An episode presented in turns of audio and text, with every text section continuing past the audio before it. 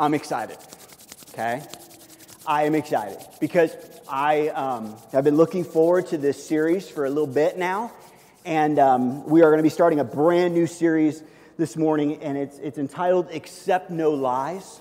Um, and as we, I, I, kind of like, as I was talking about, like in my mind, how I wanted to kind of even intro this series and start, I started to kind of be like, oh, I'm gonna, I should say this, and then I'm gonna talk about this, and then we'll bring up this, and I'm like, I'm gonna talk about all that later. So I'm like, I'm about ready just to jump on in, okay?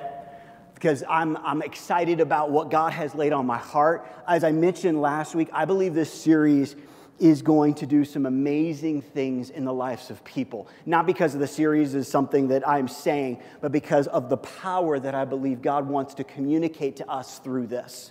I believe that for some of us, there has been situations in our lives that have been going on for decades and we just can't seem to get freedom from it. We just can't seem to move on from it. It's just like that, that, that, that splinter. You know, you ever get a splinter in your finger and you just can't get it out no matter how much you try. And so you just kind of like, oh, it'll be fine, but it's always there. It's always nagging. I always think like Paul kind of mentioned this as kind of like the thorn in his flesh.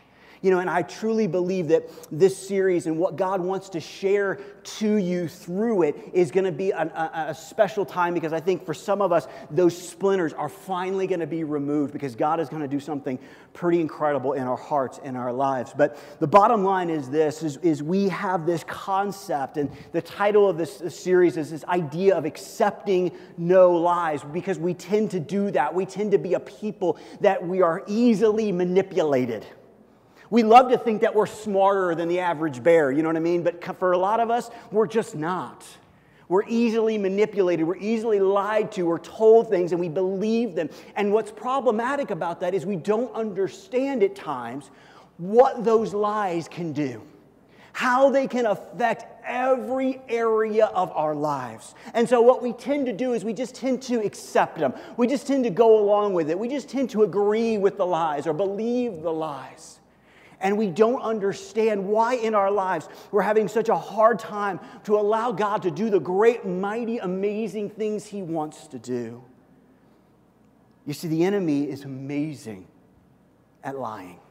We're going to see this in just a minute. But as we get into this, I want us to start with this contrast of, of, of, of, this, this whole situation. And to do that, we need to go back to the very beginning. I know this is scripture we've heard before, but we're going to look at it again. And we're going to look at this, this, this father of lies. We're going to look at him a little bit deeper this morning, maybe, and then we're going to move on. So, this father of lies shows up in Genesis 2. In Genesis 2, we, or, or excuse me, Genesis 3. We're going to start with Genesis 2 to give us a little context to understand the story and understand really what's happening. So, if you have your Bibles, open them up, or it'll be up on the screen. Genesis 2, we're going to start with verse 15 and go through verse 18. And this is what it says it says, And the Lord God commanded the man, you are free to eat from any tree in the garden, but you must not eat from the tree of the knowledge of good and evil, for when you eat from it, you will surely die.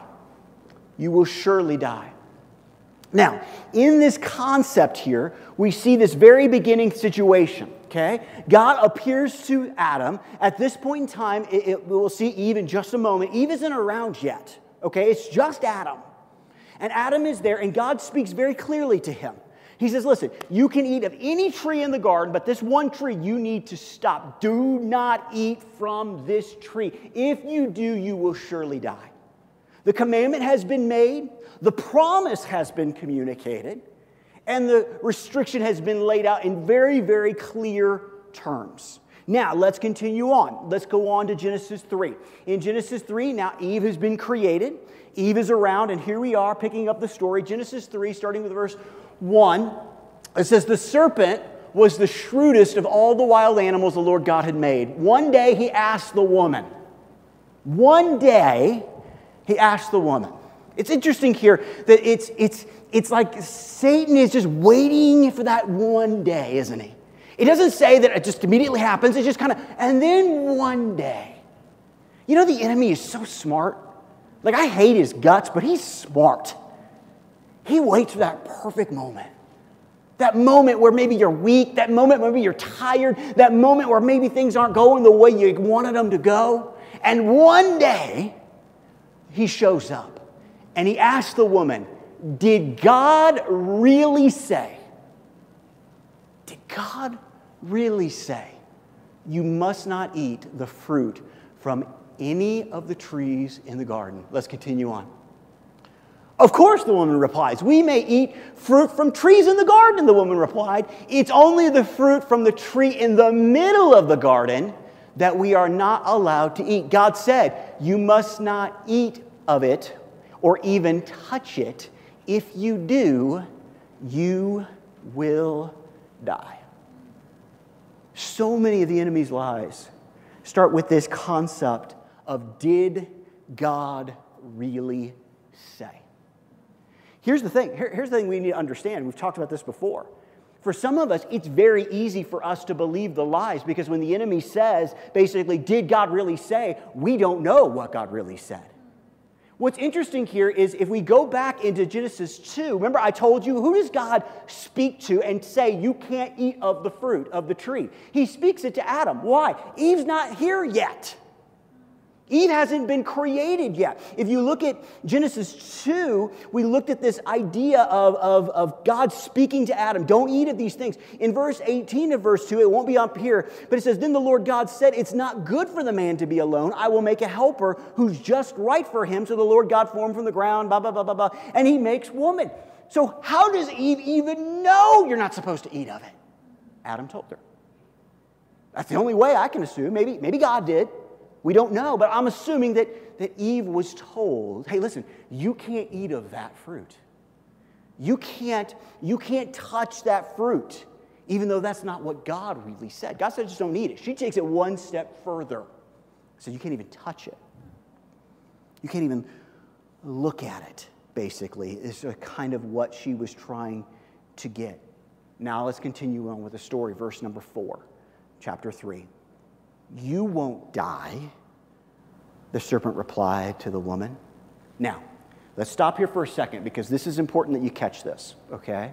How many of you have ever played the game Two Truths and a Lie? You know what that game is? Yeah, okay? Do you realize I know the inventor of that game? And trust me, it ain't a good guy, okay? Look at what Satan does here. Listen to what he says to her. He says, you won't die, but listen to what he says in verse 5. God knows that your eyes will be opened as soon as you eat it, and you will be like God, knowing both good and evil. Did you catch the two truths and a lie? A lot of times, that's how Satan loves to come. Satan, listen, Satan's not going to walk up to you and say something like this Hey, listen, hey Randy, how you doing? Good to see you. Hey dude, listen, I want you to do this, okay? Now listen, this is gonna really ruin your life, okay? Like this is gonna be horrible and terrible. It's gonna destroy relationships. You're gonna be miserable. You're gonna have bitterness and anger and greed, and oh, it's gonna be just so awesome. Will you do it? It doesn't work like that. Because Randy is a smart guy, and Randy go, yeah, I think I'm good. What Satan does is he brings it and he always tries to encapsulate things with some truth. Look how he encapsulates the truth and the lie here in verse number five. Look, God knows that your eyes will be opened. Guess what? That's very true. We see that.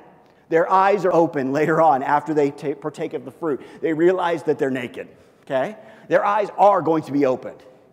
Now let's jump down to the, the other truth. He says, knowing both good from evil. They're going to know that too. The lie is encapsulated in the middle. The lie is, and you will be like God. You know what I've learned about the enemy's lies a lot of times? They are exactly the opposite of what the truth is. He says, You're going to be like God. Listen, when you look and you see what they become, in chapter 3. They are filled with shame. They're filled with guilt. They're filled with blame. They're filled with, oh, oh I'm naked. I got to cover. I got to hide. They are become, everything they become is exactly opposite of who God is. And the enemy encapsulates it. And it looks so. There's a little bit of truth, but there's a major lie in there. There's a major lie. And guess, yeah, and we all know what happens. Eve sees the fruit. Boy, it looks good. She partakes of the fruit. She gives it to Adam, who partakes of the fruit as well. Their eyes are opened, and all the mess that we are experiencing now come all the way back to this very first lie. Why is this so important? It's real simple. It's real simple. Look here in your notes. I wanted you to get this. If you come into agreement, which means you accept or believe the lies, if you come into agreement with the lies of the enemy, it will have generational curses and consequences in your life. Could I be even more broad? No, I'm trying to get us to understand how this will affect us. I want you to know that these lies that you will grab a hold of will not just affect you, but they will affect generations behind you. You have been affected in your own life by, by uh, agreements of lies that people have believed as far as your parents and your grandparents and going back even further than that. It affects us.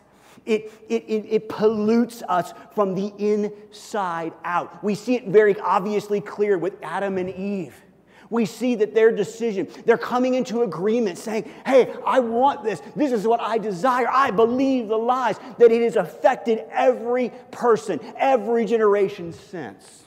Even so much so that we call it the curse of sin. It has bound us. It has taken us from a life of freedom and peace and joy to a life of bondage and a life of guilt and shame and blame. It has affected us so much. Look what Jesus says in John 8. John 8 44. Look at this with me. It says, For you are the children of your father, the devil, and you love to do the evil things he has done. Now, man, that's a little strong. That's a little strong, but here's the deal.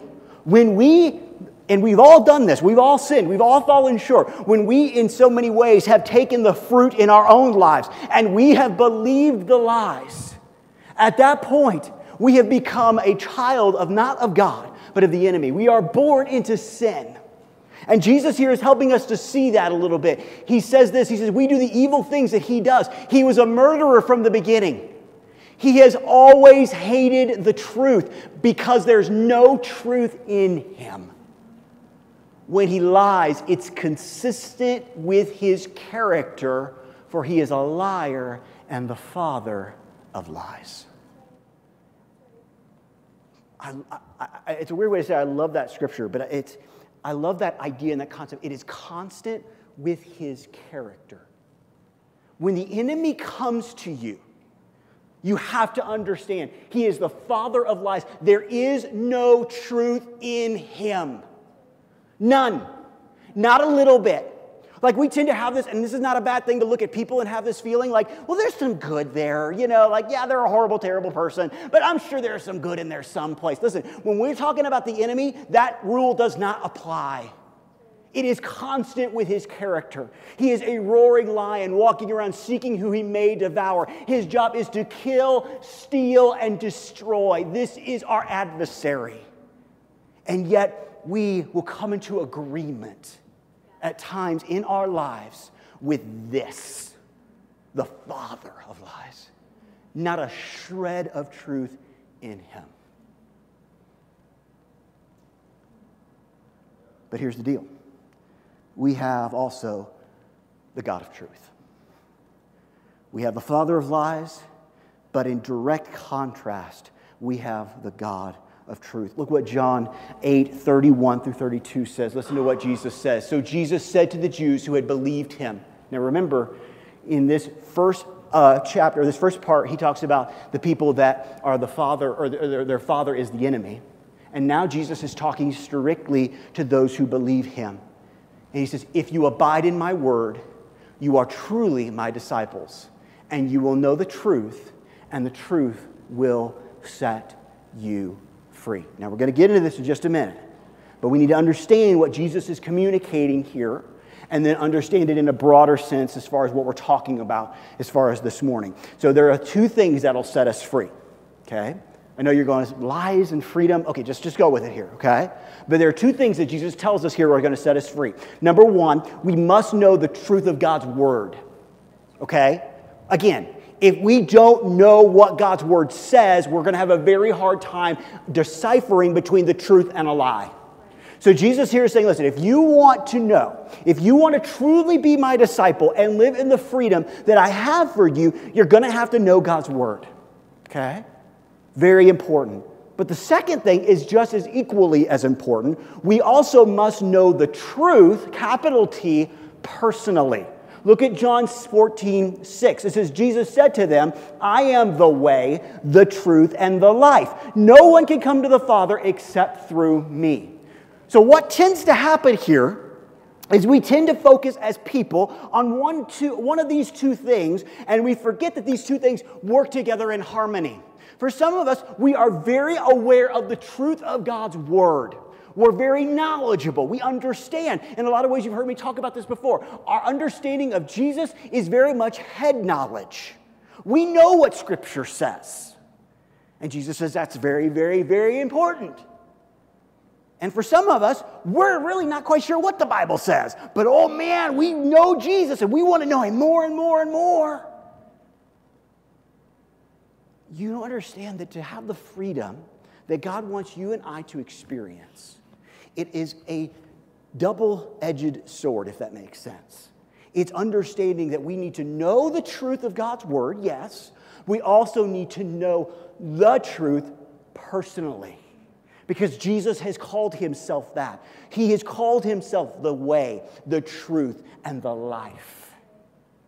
So we take these two things we bind them together so that we can experience the freedom that God has got for us to experience. He is this truth. He is this way. He is this unbelievable life that he has for you and for me. The problem is is there's a father of lies out there who is working overtime to keep you from experiencing the life, the goodness, the freedom, the joy, the grace, the mercy and the love that God has for you and for me.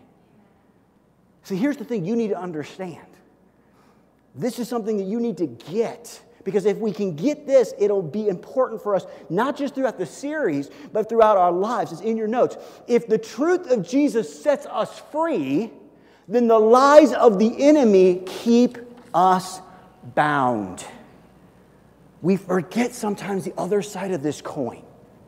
Well, we love, oh, Jesus is the truth. He's going to set me free. But we forget that the lies of the enemy are going to do the exact opposite. For some of us, hear me here. For some of us, we are walking around in our Christian life with a pair of handcuffs on and we can't understand why we're having a hard time doing things for the Lord. We're having a hard time figuring out why can't I, I praise the Lord the way I want to? Why can't I, why can't I read the scripture very easily? And, and why is it hard for me to do that? We're bound up. We're bound up because we have forgotten that the enemy, his lies, bind us. The truth sets us free. The truth in God's word and the truth of Jesus, the truth of the person of Jesus. But the lies bind us. And if we're believing the lies, we're not going to be truly free. Okay? So this morning, understanding that, I want us to talk about three foundational truths from God about you. These are three foundation. Listen, you know what a foundation is, okay? These are things that if you will build your life on, it will make a massive impact. But on the same other side of the coin, if you do not, you'll find that your house is kind of like that guy who built it on the sand. When the storms come, the winds come, and the rain came a tumbling down, and the house on the sand went splat. These are foundational, these are important. And you're going to see a little bit more as we go why. So we're going to look at these. We'll see them in Matthew 3. In Matthew 3, verses 16 and 17, I want to kind of give you an idea where we're at context. Jesus has just been baptized. Now, I want you to remember something about this, okay? Jesus' ministry has not yet begun. Jesus has not healed anyone. He has not done anything that would warrant, in a lot of ways, what God is going to say about him and what God then says about us. But look at it with me Matthew 3, verses 16 and 17. As soon as Jesus was baptized, he went up out of the water. At that moment, heaven was opened, and he saw the Spirit of God descending like a dove and alighting on him. Look at verse 17. And a voice from heaven said, Okay, now what we're seeing here is three statements. See the punctuation? Look at them with me. This is my son, whom I love. With him I am well pleased. What are these three foundational statements? It's in your notes. You need to get these, you need to hold on to these, you need to let these be so foundational in your life as a believer. Listen to me. This is what it says. Number one, I am a child of God. I am a child of God. Number two, God loves me. And you're going, Aaron, aren't these pretty basic? Yeah, this is foundational. Okay? You know what I've learned about foundations? Okay? They're pretty basic, but they're vital. The house falls down without them. And number three, God is pleased with me. That idea of, of God when he says about his son, you know, who I'm well pleased, that word, when you look at it in the original Greek, it's got this idea and this concept of God being proud God being pleased, God being like, like, like, like God looking at him and going, this is, this is, this is my. Here, here's the thing. Like I see this over and over in my mind, okay? It's like, it's like God comes and, and, remember, remember, Jesus hasn't done anything yet. Like, like he has, no, blind people are still blind, dead people are still dead. You know what I'm getting at? You know? Like, like he's not going, man, like Jesus, you're really rocking it, man. You're really doing good. This is awesome. That's, you know, no, no, no. This is just, he just got baptized. Okay? And, and it's like God comes and he goes, That's my boy. That's my boy. And I love him. And I am so proud of him. Listen, parents, can I help you with something? three things that always come, should be coming out of your mouth to your kids is you're my child. I love you. And I'm pleased with you. I'm proud of you. You go, but Aaron, you don't know my kid. Yeah, I do. Yeah, I do. And guess what you ought to be saying about him? You're my child. I love you. And I'm pleased with you. These are so foundational. But here's the problem because they're so foundational, because they're so important, guess what the three things that the enemy will attack you first on? Guess what he'll lie to you about the most? Who you, we'll get in a minute. Okay, I can't jump ahead. Okay? He's gonna come after these things. The lies that he tells are usually based around these things. So listen, Jesus gets baptized. God shows up in a powerful way. He says, That's my boy. That's my son. I love him. I'm pleased with him. I'm proud of him. And then the very next verse in Matthew. These are the last verses of Matthew 3. In Matthew 4, let's pick up the story. Look at it with me. Matthew 4, we're going to start it with verse number 1. It says, Then, next, right after, Jesus was led into the Spirit uh, by the, into the wilderness to be tempted there by the devil. For 40 days and 40 nights, he fasted and became very hungry. During that time, there it is again, one day, during that time, the devil came and said to him, If you're the Son of God, Tell these stones to become loaves of bread. Sound familiar? Did God really say? I mean, like, like I know, you know, there was a dove, but you know, you just came out of the water. You know how that happens? You know, you go under the water, you come up, you're not really there. You know, did a dove really show up? Did God really speak over your life? Did God really say that you were mine? Did God really communicate that love? Because you know what? I don't know if He did. I don't know if he really did. You see, the enemy will come at you, and he loves to make you question these fundamental truths about you. He loves it. You see, here's the deal. See, the enemy, the, the lies of the enemy, he, he wants you to accept concerning these three fundamental truths, okay? We're to look at the lies now he tells, okay? But before we get there, we're to see how Jesus responds. And I, quite honestly, love the way Jesus responds. Okay? So we have the concept of, of the enemy saying, did, did, Are you really, can you really do this? Are you really God's son? Look at Matthew 4 4, the very first part. This is what it says it says, But Jesus told him, No. Do you see the punctuation? I'm not great with punctuation, but I do know one thing exclamation points should be used sparingly, okay? Like, don't send me, please don't send me a text, okay? And be like, I, I just had tacos for lunch! Exclamation point, exclamation point, exclamation point, exclamation I'm glad you like tacos. One is fine, and even that I'm questioning, okay? Like, I reserve my exclamation points for some important stuff, and I believe Jesus does as well. No. No. I was actually talking to a friend of mine this week. We hadn't talked in a while. And he was sharing what God had been doing in his life. And he was having some, I don't want to get into the details, but he was having some, some tests done. He was very concerned about maybe some cancer or some things in his body that were happening. He went to the doctor. And the doctors kind of, you know, the doctors are kind of like, yeah, um, maybe you should come back in a couple weeks and we need to test this. And he told me this, and I really took it as, as confirmation of, of, of the message because the message at this point was already written.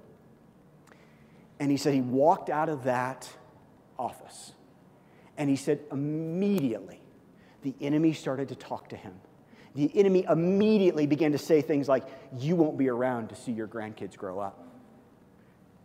You won't be there to see your granddaughter get married.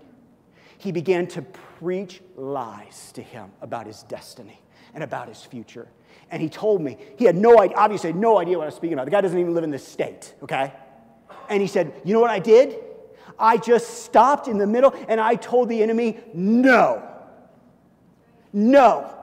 Too many of us walk around and we are playing games with the enemy. We say, well, maybe that's true, maybe that isn't. I just don't know. Listen, Jesus didn't play games. Jesus didn't have a conversation with the enemy and go, well, you know, you bring up some very good points here. I need to think about those. No, he just says, no. And then he says, the scriptures say. Let's look at these with me. What does the enemy lie about? What truths does he want you, or excuse me, what lies does he want you to accept concerning these fundamental truths? Number one, the first thing, he lies about your identity status.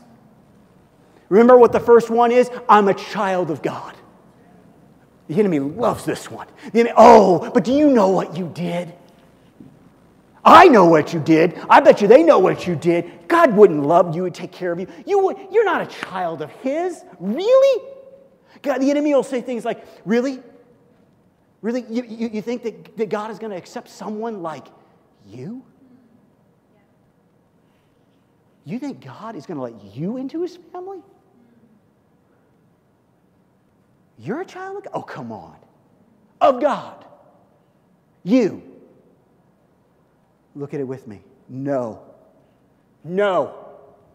The scriptures say, look at it with me, Ephesians 1 5. God decided in advance. In advance. What does that mean? It means that God didn't just make his mind up as he went along. He knew. He knew everything you do, everything you'd say, everything you experience, all the mess ups, all the things you've done. He knew in advance to adopt us into his own family by bringing us to himself through Jesus Christ. This is what he wanted to do, and it gave him great pleasure.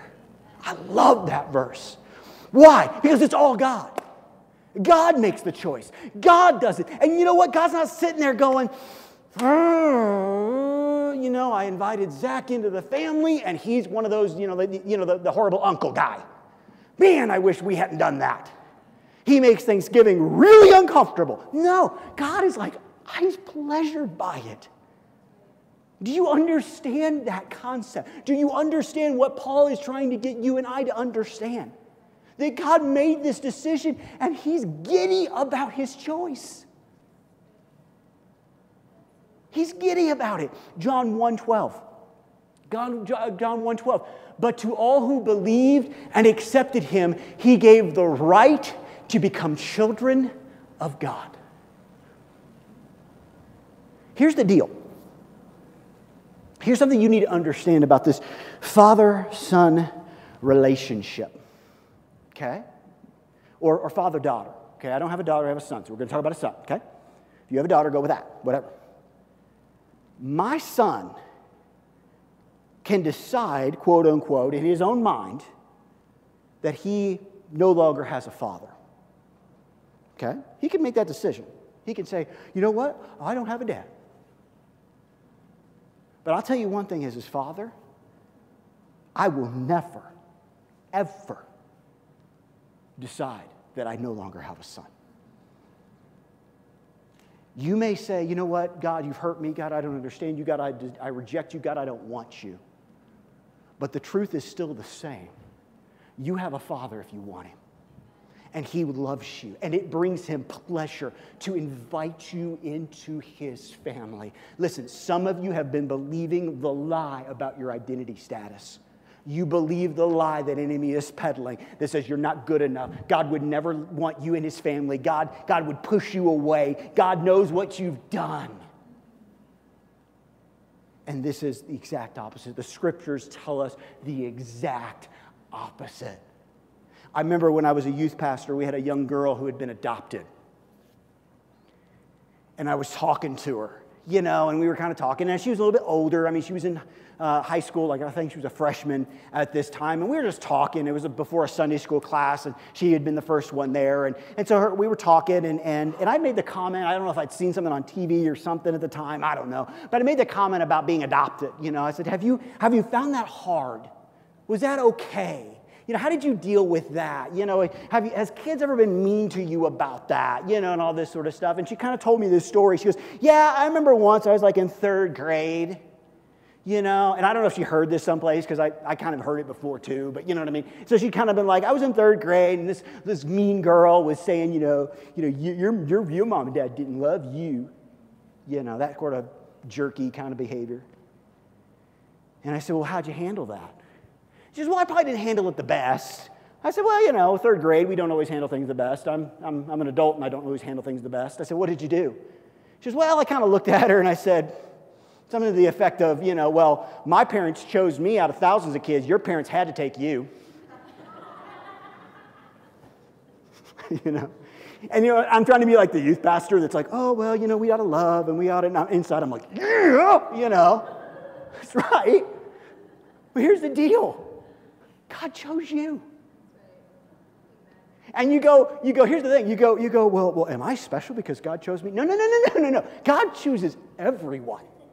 God wishes that none should perish, but that all would come to repentance. He chose everybody. You, you can't sit there and go, oh, well, but you know, uh, He chose the good people, not me. No, He chose us all. The question becomes will we accept being adopted?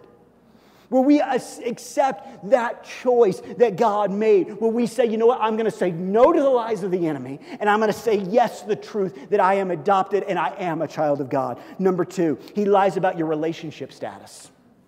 He lies about your relationship status. He says things like, God couldn't love you. God doesn't love you. God has never loved you. God will never love you. He knows what you've said. He knows what you've done. He's known how you, he, listen, he not only knows that, but he knows what you're going to do. And listen, if the past is any indication of what the future is going to be, oh boy.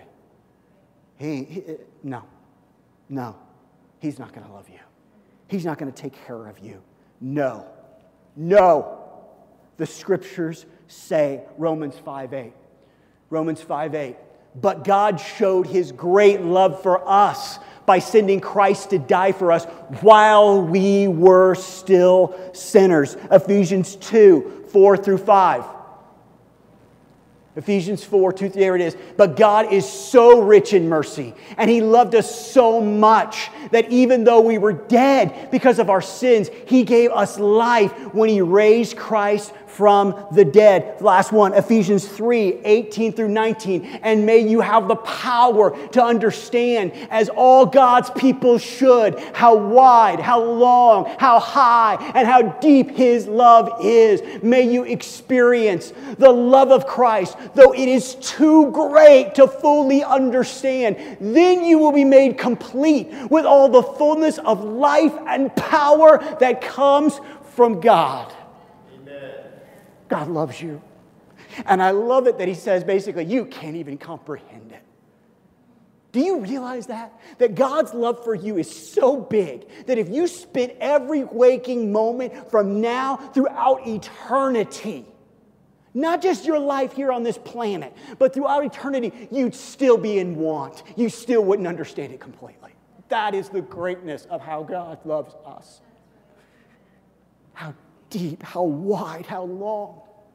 You know what Paul's trying to get you to understand in that? Take a box. Okay, you got your box, you got height, width, depth, all that jazz, okay? And I don't know math. I'm sure there's a way to explain this. I don't know if there is. Forgive me. I don't, I, I, math, blah, yeah. But I'm sure there's a way to express basically like take that box and then imagine that that box shoots out in every direction up, down, left, right, out, this. It just goes wonk like that. That's what he's trying to get you to understand. For too many of us, what we tend to do with God's love is we tend to say, I want to put it in a box and keep it there. This is controllable. This is understandable. This is good. The problem is, is this is not God's love for you. And it's very easy when the enemy comes and he attacks your relational status. If you've got God's love in a box, he'll find a way to go beyond your box. Every time.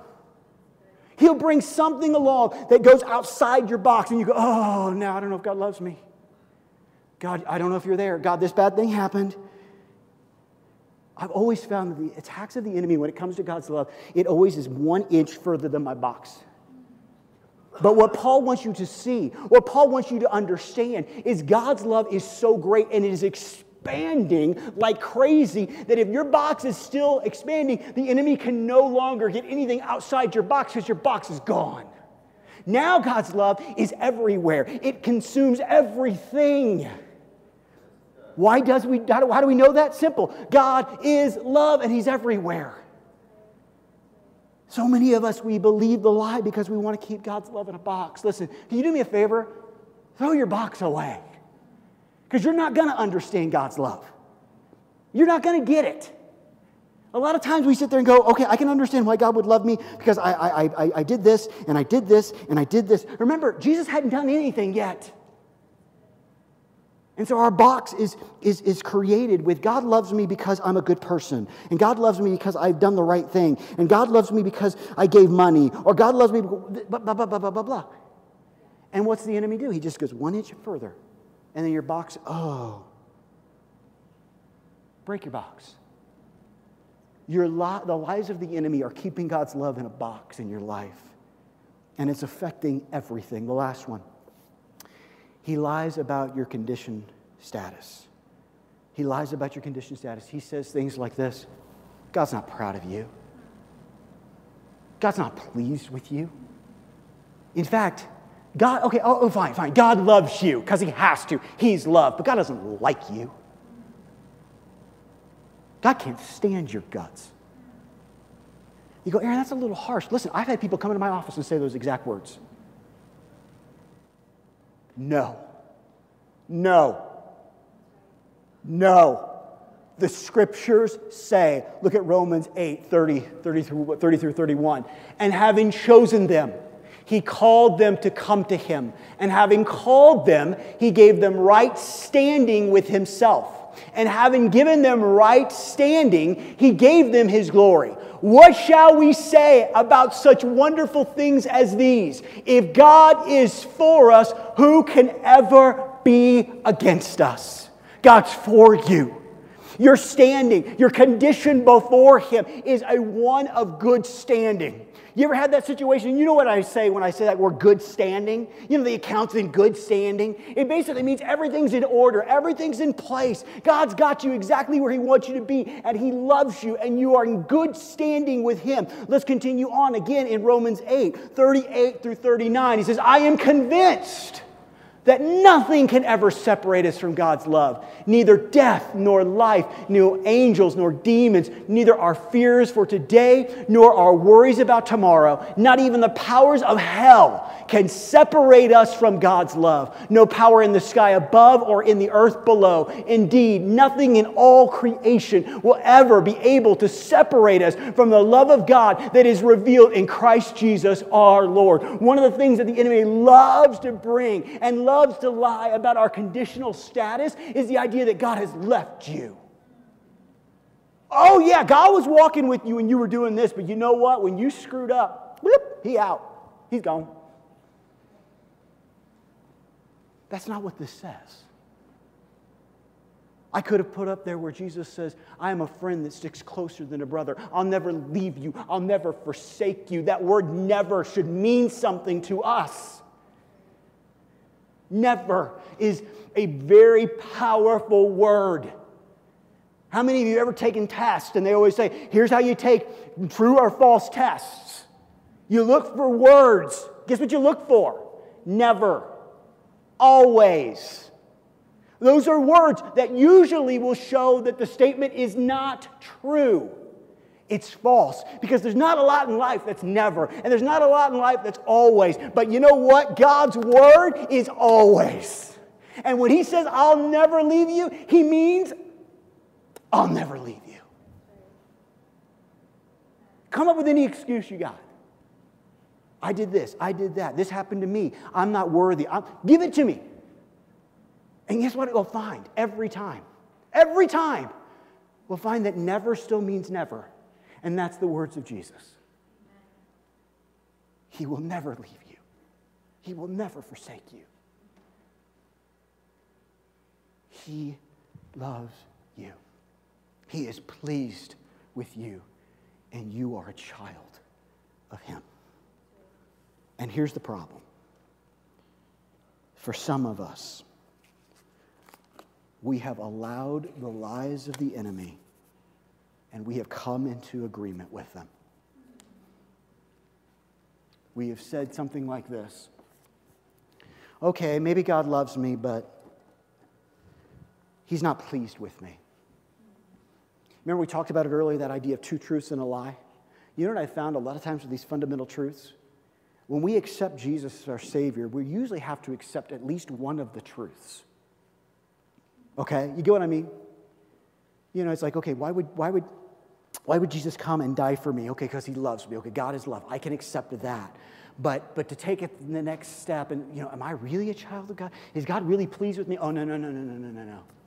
And some of us are really good with this idea of God being pleased. Like, listen, here's the thing. Like the Pharisees were really good with this one. Like God's pleased with me, but they were God was pleased in their mind with them for the wrong reasons. They didn't see God's love. They didn't see themselves as childs of God. They actually called themselves children of Abraham. Why? Because Abraham and Moses and these people, when they called themselves that, were connected with the first covenant, the old covenant, and with the law. When Jesus comes, he basically says, Listen, I'm going to do something new. I'm going to make a new covenant, a new thing. But they were so okay with being God being pleased with them that they missed the fact that God could actually love them and they could be a child of God because God was doing something new. And for some of us, we walk around and we go, okay, God's pleased with me. Why is God pleased with you? Well, look, I did this, I did this, I did this, and we check off our boxes. And we totally miss God's love. And we totally miss that we're God's child. And so many of us, the enemy does the same exact thing to you and me as he did to Adam and Eve. He'll acknowledge a couple truths.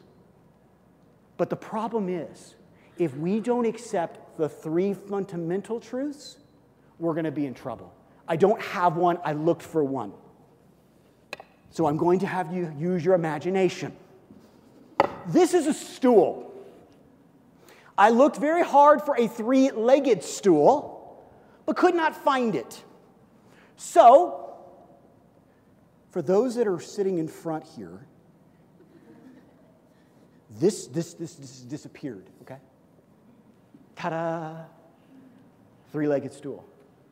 See, for a lot of us, what the enemy does is he convinces us that we can use a two legged stool when it comes to these foundational truths.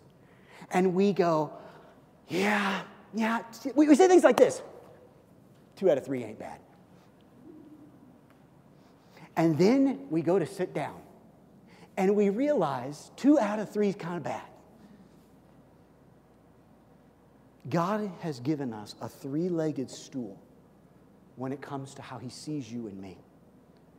And if you don't have every leg working properly, if you are not if you are agreeing to the lies of the enemy with just one, your stool will fall down every single time. Jesus said, I came, I want to give you freedom, and the freedom will set you free. The freedom comes when we allow God to, in our lives, cement these three truths no matter what. I'm not telling you the enemy's not going to come, because he will. If he's going to come after Jesus, trust me, he's going to come after you. And he's going to come and he's going to try to knock these legs out. And we have to be like Jesus. We can't just say, well, you know, today I'm feeling okay. So, listen, your feelings aren't going to be good enough. Not knocking your feelings, but they're not enough. You're going to have to be like Jesus. You can't, you can't, you can't, you can't, I mean, you know what's interesting about that whole story? Jesus doesn't debate the enemy. Like, I'm a, I like the debate. You know, it's like, let, let's have this argument about it. Jesus doesn't. Jesus just basically says, no. Here's what Scripture says you're done here. You know, when it comes to truth and lies, some of us need to kind of man or woman up a little bit and realize, you know what? He that is in me is greater than he that's in the world. And my authority is not based on me, it's based on who Jesus is, what Jesus has done, and the authority of God's word. So, enemy, when you come and you bring those lies, bring them on because I have the truth, and the truth will keep me and set me free. Because here's what scripture says. You know what's interesting? The enemy doesn't argue with God's word, but yet we do. It shuts the enemy down because it's powerful, it's greater than any two edged sword. And one thing that we get above that as well is not only do we get to know God's word, apply it, use the scriptures to defeat the enemy, but also have a close walking relationship with Jesus. So that when the enemy shows up, guess who's with you?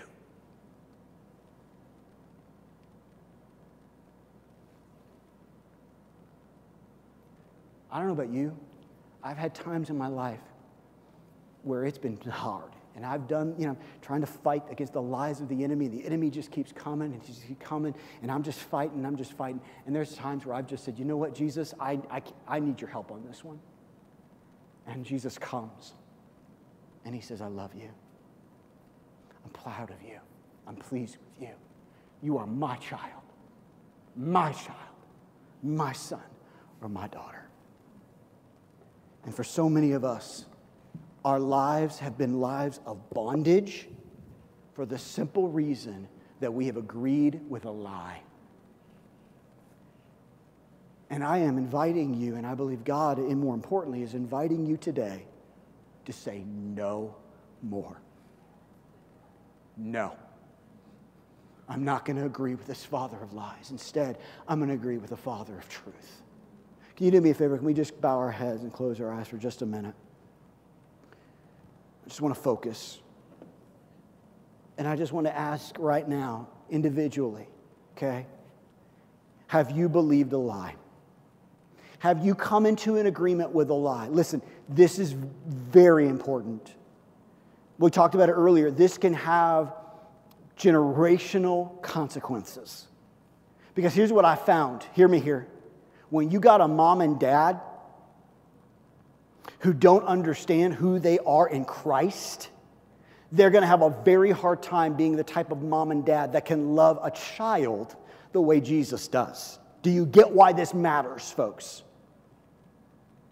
If you are believing a lie, it is not just affecting you, it's affecting everyone else around you. Why am I saying that? To make you feel guilty? Absolutely not. I'm telling you that so you understand the gravity of this situation.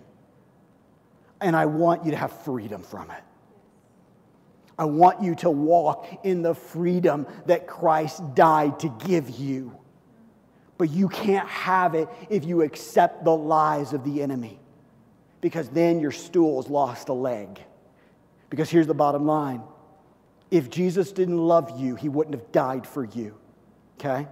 If he didn't die for you, you couldn't be a child of God. If you can't be a child of God because of our sin and separation, God can't be proud and pleased with you. Do you understand why this is so vital? It literally sends people to hell when we miss this. That's why the enemy loves to attack it over and over and over and over and over. God wants to bring you freedom today. God wants you to say no to the lie today. No matter what you're facing, no matter what you're going through, God has a plan that is so much better than anything you've ever dreamed of. But it starts in a lot of ways by accepting no lies. As we continue in this series, we're going to look at some other things, but this is a foundational message for this entire series. Because on one hand, you have the God of truth that offers freedom, and on the other hand, you have the Father of lies that offers deception and ultimately death. And you have to decide who will I believe? This morning, that's the question I ask everyone that's here, everyone that's online. Who will you believe? If you believe God, you'll find a life full of freedom, grace, goodness, love, mercy, joy, peace, patience, all those great, amazing things that are a part of God's character. If you let Him and He be your Father, if you allow the lie to be accepted, you'll have another Father. He'll be the Father of lies, and He'll bring death, deception, just a mess of everything. Who will you choose? Who will you choose this day? I could spend a lot of time going through each and every okay, do you deal with this? Do you deal with that? Listen, you know what you deal with. I believe the Holy Spirit has already been preparing your heart before you even showed up this morning for what you're dealing with. The question is more simpler than that. The question is which father is your father? The father of truth, the father of lies? Now, if it is the Father of truth, then believe your Father. Believe Him and all that He says about who you are and what you are, His great love for you. And reject the lies of the enemy. Father, we come to you right now. And we need that help. The lies of the enemy are crafty. The lies of the enemy sound good. He doesn't come to his father and explain all of it. He usually, again, he, he wraps up that, that, that, two lie, uh, that one lie with the two truths. He makes it hard. But Father, we know that he is the father of all lies, and there is no truth in him. So whatever he comes, whatever he brings, it's deception. But Father, you are all truth. You, there is no deceit in you at all. You are completely truth. And so, Father, today I pray for myself and for everyone here. We choose you. And we choose you and your truth. We love you and we thank you. You are so good and we love you so much. In Jesus' name. Amen. I'd like to do something a little bit different. I know the time is a little late. I apologize for that, but I just think this is important. I'd like everybody to stand. And I would love to say that I did this on purpose and you think I'm all wonderful and great. But truth is, I didn't. It just God just God just did it. Okay? He gets the credit and all the glory. But we did a song. The very first song is called um, a, a I'm a Child of God. And, and, and I just, I've been kind of just picking songs and throwing them on there, you know. And as, as this was going on, I was going, oh my goodness, like this song is just perfect. And so to conclude our service this morning, and Wendy, if you want to come up, you can. You don't have to if you don't want to, either way. We're just gonna, we're just gonna sing this song together. It's just a four or five minute song, it's not too long. And we're going to, I want this to be our declaration, okay? Because it talks about, about being a child of God. It talks about the freedom that we have. It's an amazing song. And so this morning, I would ask if you have chosen, you know what, I'm going to believe the Father of truth, not the Father of lies, that we just sing this as, again, as just a declaration to our Father that we are believe His truth and not the lies of the enemy. We'll play this song. I'll come back. I'll close this in prayer, and then we'll be dismissed. But let's, let's really enter in and allow God to speak to us very clearly as we play this song. Jen, if you're ready, go ahead and hit it. Thank you, Jesus.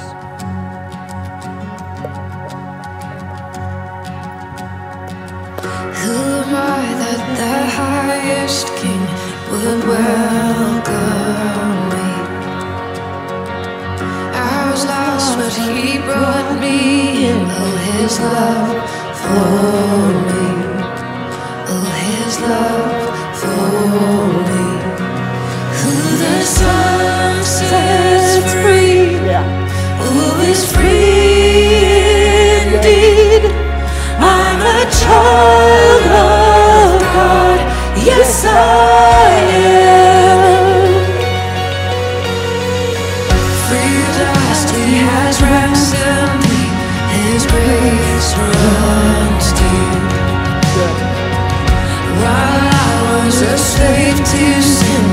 Jesus died for me. Yes, He died for me. Who the Son sets free, oh, is free indeed. I'm a child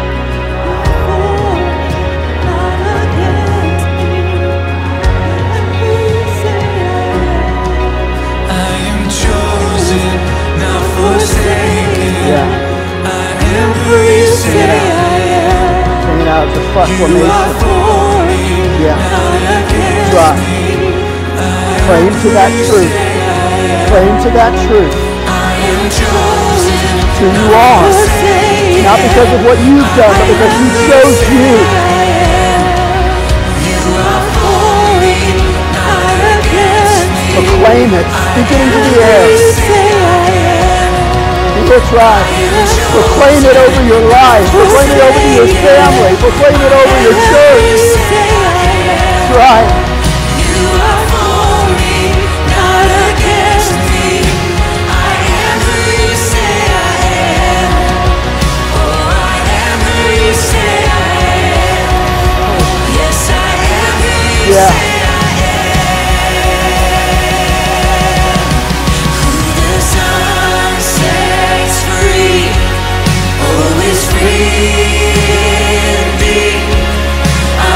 Child of God. Yes, I am. My Father's house, Yes. a place for me. I'm a child of God. Yes, I am. Thank you, Father. Thank you, Father. Thank you, Jesus. Thank you, Father. Hmm. Let those words just, just be just a proclamation. You know, so we, we, need to, we need to speak those things over our lives. We need to speak those truths and combat the, the lies of the enemy. That's who we are. Not because of what we have done, but because of what he has done. Remember, it gave him great pleasure to call you his own. That's so amazing. So, Father, this morning, we embrace your truth and we reject the lies. We accept no lies of the enemy this day. And we know tomorrow when the enemy comes again and begins to try to bring those lies, that we can stand up to him and say, No, the scriptures say. No, I am a child of God. No, my Father loves me. And no, my Father is pleased with me. Even in my imperfection, he loved me before, he even, before I even knew who he was. And so we embrace that. We cling to that as an anchor for our souls. We love you and we thank you. In Jesus' name, amen. Amen. Thank you, Father. Thank you, God. So good. Hey, listen, thank you so much for being here this morning. For those that are online, we love you and miss you. For everybody around here, listen, there's lots of sign up sheets. Make sure you check all those things out. If you have any questions, please let me know. I love you guys so much, and we'll see you soon.